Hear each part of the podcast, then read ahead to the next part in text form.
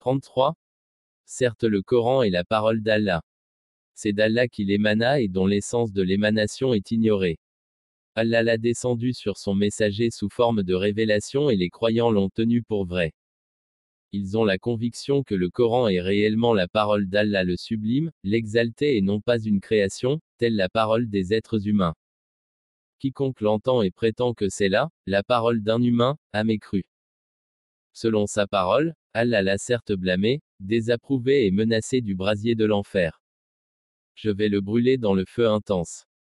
74. 26.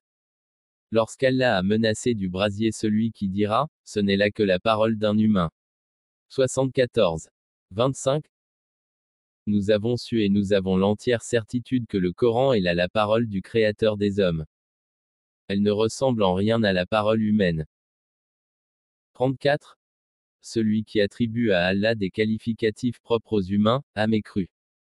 Ainsi, quiconque perçoit cela prend garde et s'abstient de telles déclarations des dénégateurs, et c'est que Dieu, le sublime et l'exalté, dans tous ses attributs, est totalement différent des êtres humains. 35.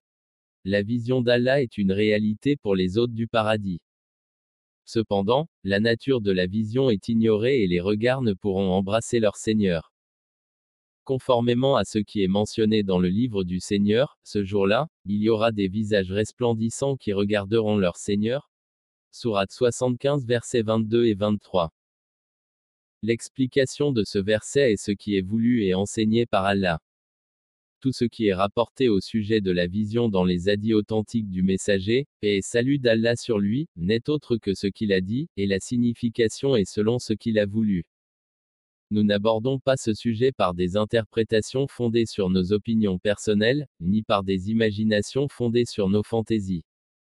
On ne peut être soumis dans sa religion que lorsque l'on est soumis à Allah et à son messager et lorsqu'on laisse le savoir de ce qui nous paraît obscur à celui qui en possède la connaissance, c'est-à-dire Allah. 36.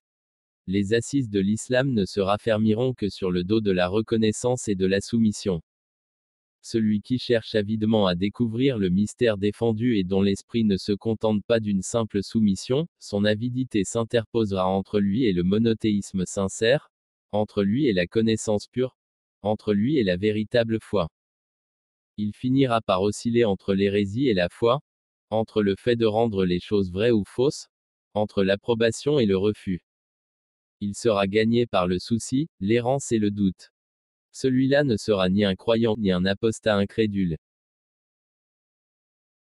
37. La croyance en la vision d'Allah par les hôtes de la demeure de la paix, ne peut être correcte pour celui qui l'aborde avec son imagination, ou qui l'interprète avec son esprit, étant donné que l'explication de la vision ainsi que tout ce qui a attrait au caractère seigneurial est lié à l'abandon de toute interprétation personnelle, l'observation, la soumission et le retour à la religion des musulmans. Celui qui ne renonce pas à la négation des attributs d'Allah ou à l'anthropomorphisme a commis une erreur et n'a pas atteint l'exemption du Seigneur de toute forme d'imperfection. Notre Seigneur est décrit par des descriptions qui lui sont uniques, et qualifié par des épithètes qui lui sont spécifiques.